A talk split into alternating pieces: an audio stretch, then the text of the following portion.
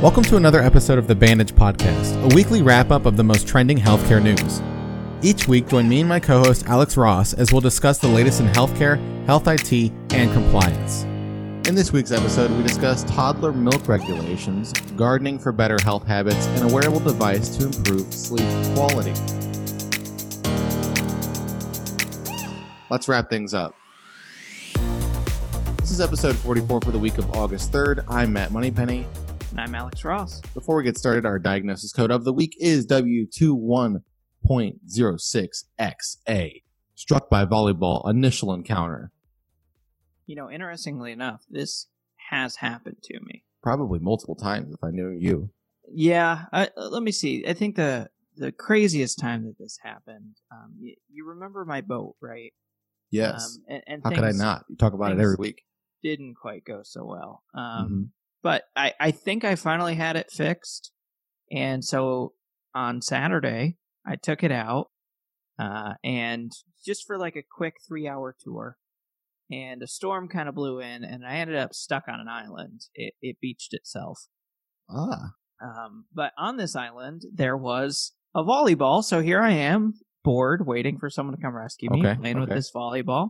Uh, you know, so I hit it up against a wall and it hit up against my face. Are you Tom Hanks by any chance getting cast No. away on an island with a volleyball? Uh, no, Tom Hanks is uh, not on Gilligan's Island. Nice. Uh, Oh. yes, but you know, and uh, my friend Wilson was there, and Things got pretty cool. You became best friends. I grew a beard. yeah, And the rest is history. Exactly. And with that, let's get right into the news. First up, we have formula companies trying to milk parents for money. Nutrition experts are petitioning for the FDA to establish regulations for labeling products sold as toddler milks or toddler formulas. Child health experts don't recommend serving these products to young children. These milks consist of non-fat dried milk, added sugars like corn syrup solids, and vegetable oil. They contain more sodium and less protein than plain milk, and they can cost four times as much. Current labeling misleads parents to think that they're nutritious and necessary for a young child.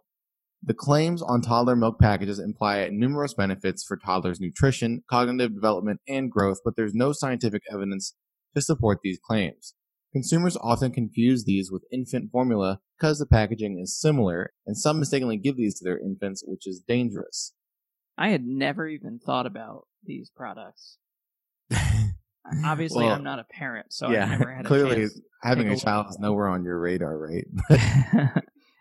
Not right this second. So, So I feel like anything with the FDA, I mean, a lot of stuff that's in the food industry is unregulated and they make it sound like it's regulated, but it's really not. Like Yeah. back in college, we did, we looked at this, uh, we had tried to help this company out as my marketing capstone project was, which is the last project of my senior year to get my degree, right? And they were doing this like patch, this transdermal patch, right? So we were trying to figure out what their target market was by doing some uh, focus groups. And we asked the focus group whether or not they liked the word organic or natural on packaging. And a lot of them thought that natural sounded better and organic sounded a little bit more pretentious. But the difference is, is anything can be labeled nat- natural. And then Right. anything can be labeled, or things that are labeled organic actually have to abide by like actual rules.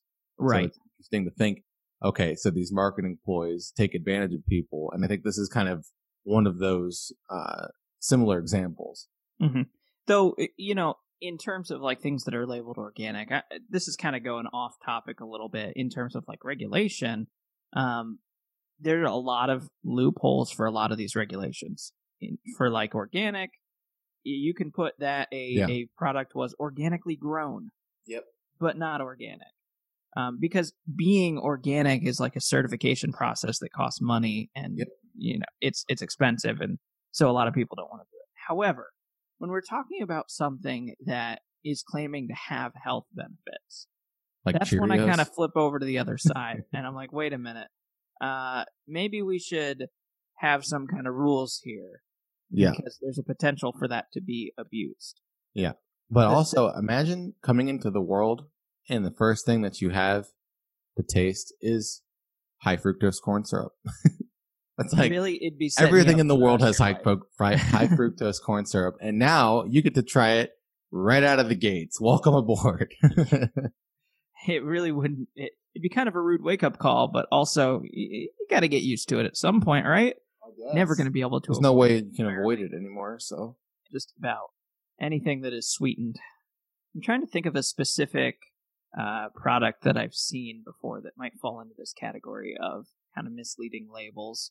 And part of me thinks the reason I can't think of one is because it sits on the shelf right next to the infant formula, and I Mhm. just kind of assume all of it is infant formula. yeah, same. So And I if that think- is the I think case, and- new parents probably think the same way now, and that's the problem. right, if that is the case, as I'm walking through the store, I'm going to notice now. Uh, but yeah, I can understand why that would be an issue. Yeah, so homework for the listeners is go to the grocery store, go to the formula aisle, and see if you can spot a difference between different infant formulas and toddler formulas. Next up, grow into healthy habits. An introductory gardening, nutrition, and health education program was created to improve patient and community health in Vermont. The pilot program is made mm-hmm. possible through mm-hmm. funding from the University of Vermont Medical Center Foundation. It connects concepts of physical activity, healthy eating, and confidence building over an eight week period. Participants engage in workshops both at home and in a shared garden space at the rooftop gardens at UVM Medical Center's main campus. Designed with the help of a primary care physician, the program aims to teach people how to grow their own food and build the skills and confidence needed to make healthy habit changes. This can lead to significant improvements in long term health outcomes. I don't know about you, but I am ready to sign up for this program. I'm going to move to Vermont just for this program, just so I can get some rooftop gardening experience. Well, now I Um, know what the secret is, right? Someone says, How are you always so confident? Well, I have a garden. on the roof. Um, so this actually has two benefits, right? Now, obviously, it depends where the roof is located, but I, I mean, different, you know, hospitals have different like floors, and it's a very intricate building. And sometimes, if you're in a particular patient room, you can see the roof of a building that's in the same hospital, if that makes sense. So, there's been a lot of research on something that's called biophilic design, right? And it's our our Bi- biophilic design is like our natural like uh comfort that comes from things that look like that are related to nature. So biophilic right? So love biology nature right, right. that kind of thing. Um so a lot of hospitals a lot of modern hospitals what they're doing is adding a lot more nature into their um, campuses. And i think that this could also benefit in that perspective as well. So you're teaching people to grow their own food and to have a sustainable lifestyle by using soil and all the skills that they're learning, but also it helps the patients because they're like, oh, there's a garden over there. That's kind of cool while I'm trying to recover from something that's serious. So there you go. And if there are people gardening, it gives you something to watch, entertain yourself for a little bit. right now, gardening is seeing a huge resurgence with everyone kind of stuck at home. And I guess having the free time to be able to do some gardening. I know I've had a lot of people ask me, you know, how to set up kind of a very small garden because I've always had a garden. I like my gardens. Yeah. Um, I think one of the most fun things, and, and this is kind of off topic, but I wanted to share, is planning a theme for your garden. So last year, I just did kind of like whatever garden, but this year I decided to only plant weird foods. So all my tomatoes are blue or pink or green, and my Mhm. peppers are like weird ghost peppers or yellow They don't actually exist. They're invisible. purple pepper. No, they're real. They're spooky. You walk by Yeah. them and you just hear. Yeah. They're not spooky. They're just strange. You know, they're weird varieties that are fun colors and whatnot. And that's been a lot of fun. I think next year my goal is to is going to be to plant only foods that can be preserved some way. So things I can freeze, things I can can, um, because I kind of want to try preserving food for the winter. I think it sounds fun. But you know, apparently there's some good health benefits to that. So I'll I'll keep that in mind next time someone asks me why I'm healthy. I can use the same answer. I have a garden. There you go. Next up, seeing benefits with improved sleep. Can you imagine, Alex? A new I wearable wish. device offers light therapy to promote better quality sleep for users. the Irish consumer technology company Sula Health announced Sula glasses in a new sleep app. The sleep app informs customers of the optimal time to take a light therapy session throughout the day.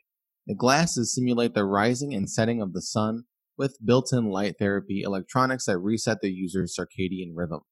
They're also equipped with artificial light filtering lenses to help users adjust to night shift work and jet lag.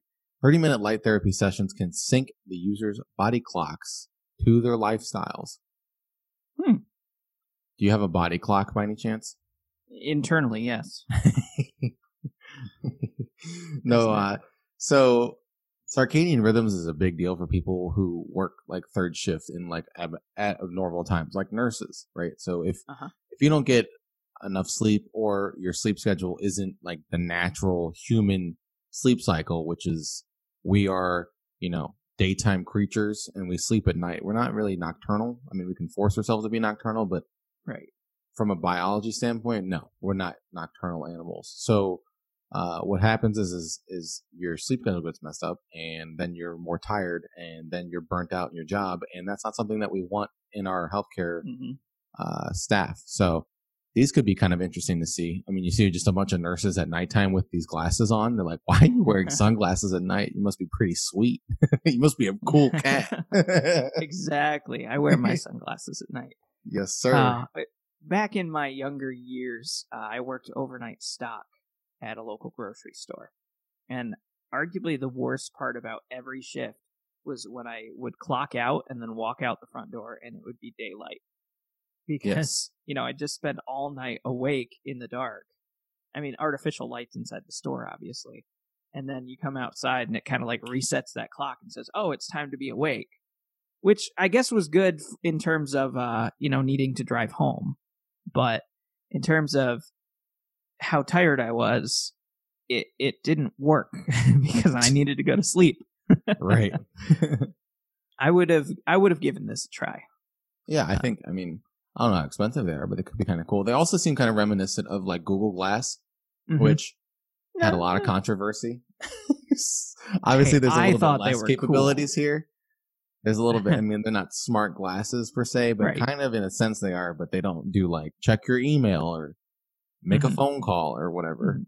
But the people that wore those things looked so goofy. It was hilarious, Yeah. and they always thought they were so sweet. I was like, oh yeah, dude.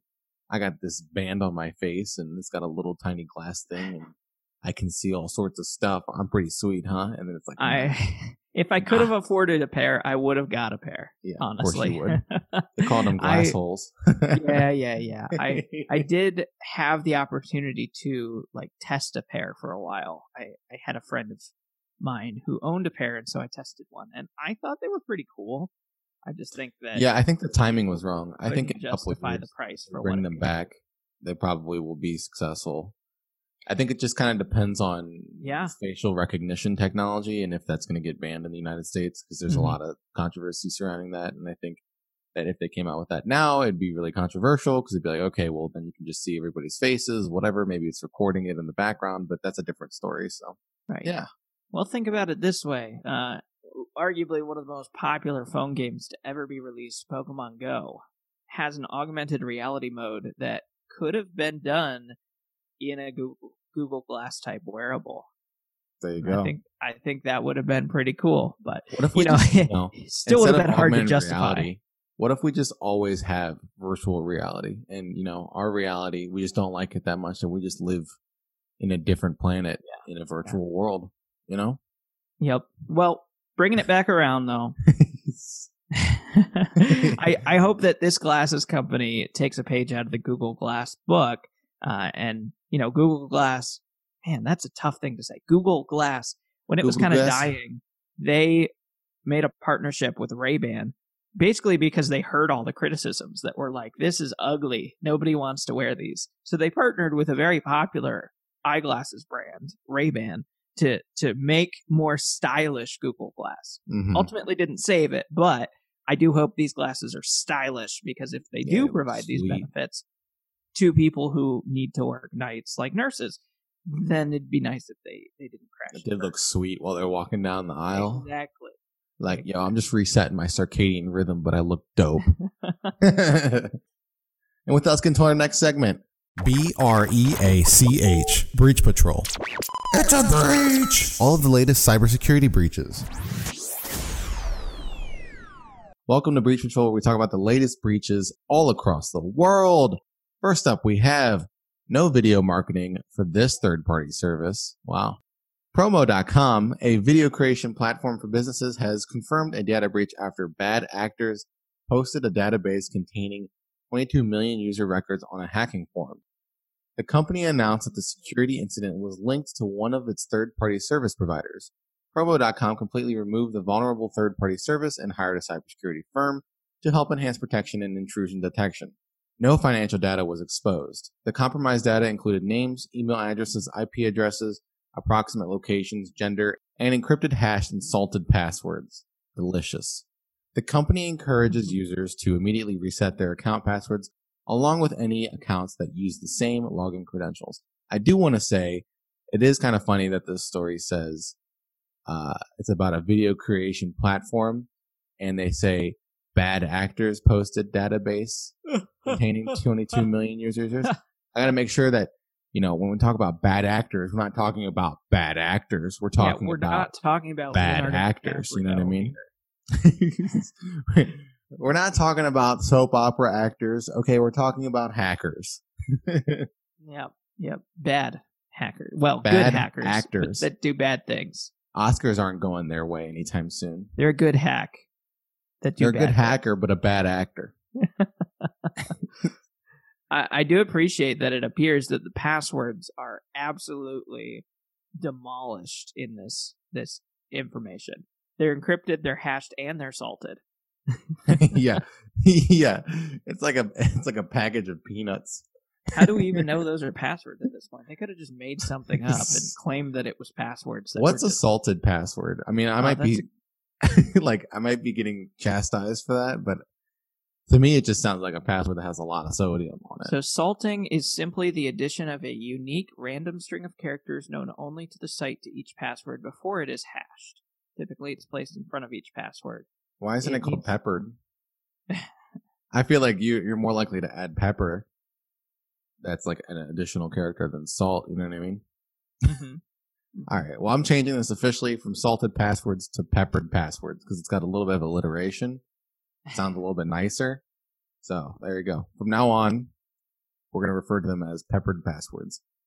Anyways, this breach, 22 million users. it's not a small breach by any means, but no, no, it doesn't isn't. seem like that much information was really, I mean, not anything too, too bad. Obviously, that's it's, your it's a breach they want to fix, and Yeah. it seems to, uh, you know, it's it's passwords got out. They seem to be very well protected, and hopefully Mm-hmm. stay that way. I mean, any encryption can be broken, but just Right. depends on uh, if someone has the time to do so. Yep. Yep. Not the worst breach, but a lot of people. I mean, in terms of information breach, not the worst. I mean, it's kind of just standard like passwords, emails. So reset your password, Absolutely. and that's about it. You know, if you have any, if you are familiar with promo.com at all, it's probably likely that you have an account. And if you have an account, check to make sure you uh, do or do not have an account, and then reset the password if you do, or delete the account if you're not using. Next up, drinking the sorrows away from this breach. Mm, drinking a cold glass of breach. Online alcohol delivery startup Drizly announced that it was hit by a data breach. A hacker obtained some customer data, including email addresses, birth dates, hash passwords, and some delivery addresses. Drizly didn't say when the hack occurred or how many accounts were affected, but did advise users to change their passwords. A Drizly spokesperson said that up to 2.5 million user accounts were affected, and delivery addresses were included in under 2% of the records. The company said that no financial data was stolen, but a listing on the dark web marketplace from a well known seller of stolen data says otherwise. I didn't even know you could get who's online truth here? delivery from alcohol. Uh, yeah, probably not anywhere around us. Because, That sounds like uh, a really, really hard thing to like. I mean, it sounds like a good idea in concept, but like in reality, there's so many regulations. It sounds like it's Right. nearly impossible. Right, it's hard enough to get a up. license to just sell alcohol in a single place, let alone Yeah. all over the entire city. Yeah, exactly. Though I suppose if there was a time to do it, right now is it. Yeah, I agree. Well, apparently not because you're going to get hacked. Well, if you do decide to do it, make sure you take your cybersecurity safe, uh, your cybersecurity seriously. Sorry, Um, I'm I'm sure that after this breach occurred, the cybersecurity team uh, placed their own order through the yeah, app. they're like, I need a drink. Good thing we are working with an online alcohol delivery startup, so you know we're good. We're covered. Except, Exactly what don't forget about the risk to paper records too. CVS Pharmacy reported vandalism at stores that resulted in the loss of some patient information. The HHS, or the Department of Health and Human Services, Breach Patrol, oh, shout out, says that the incident affected 21,289 people. The missing information included paper prescriptions, filled prescriptions that had been held in pharmacy waiting bins, and vaccine consent forms. Affected data includes names, birth dates, addresses, medication names, and prescriber information. CVS Pharmacy has notified impacted patients. The company hasn't received reports of any evidence that patient information was misused.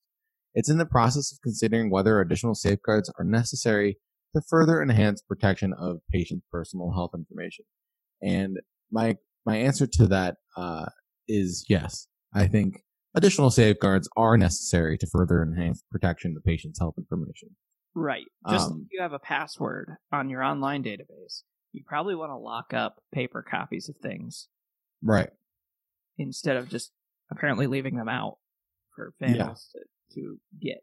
The good side is I doubt I doubt that these vandals were in there looking for PHI to take. Are you sure about that? Who PHI is highly sought after.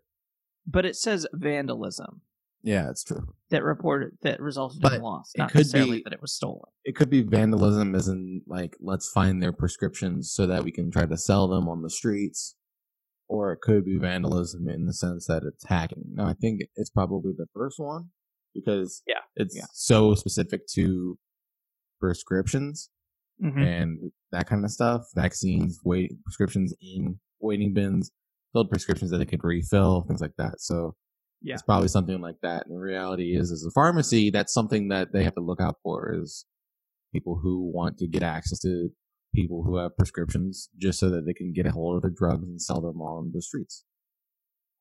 That makes sense to me.